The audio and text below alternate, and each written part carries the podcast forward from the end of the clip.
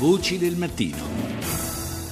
E adesso parliamo delle relazioni tra Italia e Israele, le relazioni bilaterali che forse sono ad una svolta per certi versi o comunque ad una nuova fase dopo il nuovo accordo sul nucleare siglato recentemente a Vienna appunto sul nucleare iraniano. La visita del Premier Renzi in Israele potrebbe essere un'operazione di compromesso. Ecco, Colomba San Palmieri lo ha domandato a Matteo Pizzigallo, docente di storia delle relazioni internazionali all'Orientale di Napoli.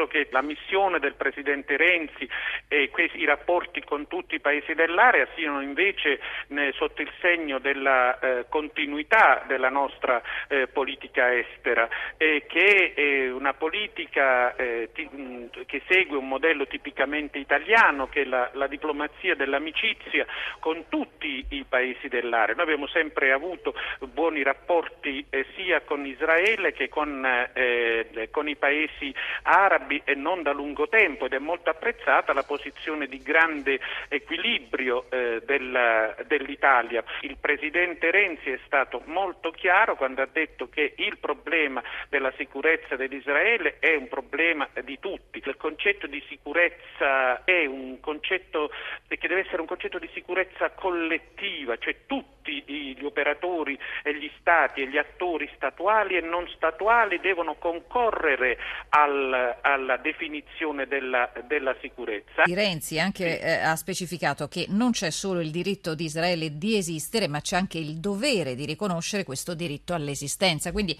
ha messo un po' sullo stesso piano l'intesa con gli iraniani e la sicurezza di Israele, insomma, comunque. Eh, ma certo, ma come le dicevo prima, tutti dobbiamo, nessuno Stato può pensare di poter risolvere i problemi eh, seguendo soltanto i, i pur legittimi e prioritari interessi nazionali. La prima visita ufficiale di Renzi arriva anche in un momento però di crisi tra Stati Uniti e Israele che è eh, ai massimi livelli. Netanyahu, eh, secondo lei eh, il suo discorso di apertura a Renzi non nascondeva comunque un modo per parlare anche agli Stati Uniti? È chiaro che, eh, eh, che Netanyahu in questa fase eh, ha voluto porre l'accento sulla questione della, della, sicurezza di Israele. Non possiamo non sottolineare di, il fatto che accordo, l'accordo sul nucleare italiano ha una portata storica, anche perché riequilibria tutto un, un settore riproponendo la funzione di potenza regionale dell'Iran che ha un diritto appunto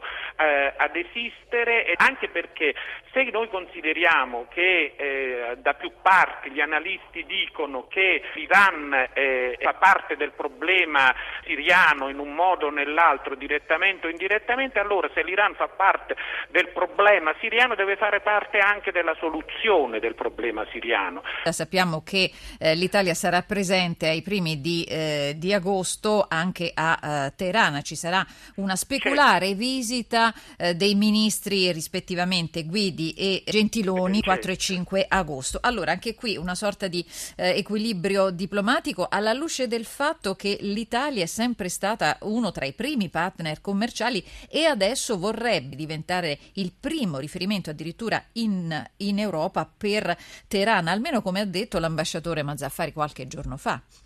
Ma certo, ma noi appunto abbiamo anche qui un, un, un, un'esperienza, un know-how consolidato nei rapporti con l'Iran. Noi abbiamo eh, con tutti i paesi dell'area un, format di rapporti eh, che eh, appunto viene come, eh, riconosciuto come tale e per questo apprezzato da questi paesi. La diplomazia italiana è una diplomazia che costruisce ponti e i ponti si, si costruiscono tra sponde diverse. Possiamo effettivamente contare sullo scacchiere internazionale o siamo soltanto eh, come dire, dei pontieri? La diplomazia italiana ha un know-how ed esperienza in questo settore, nel settore multilaterale della cooperazione, quindi dobbiamo portare farlo funzionare. il modello e farlo funzionare.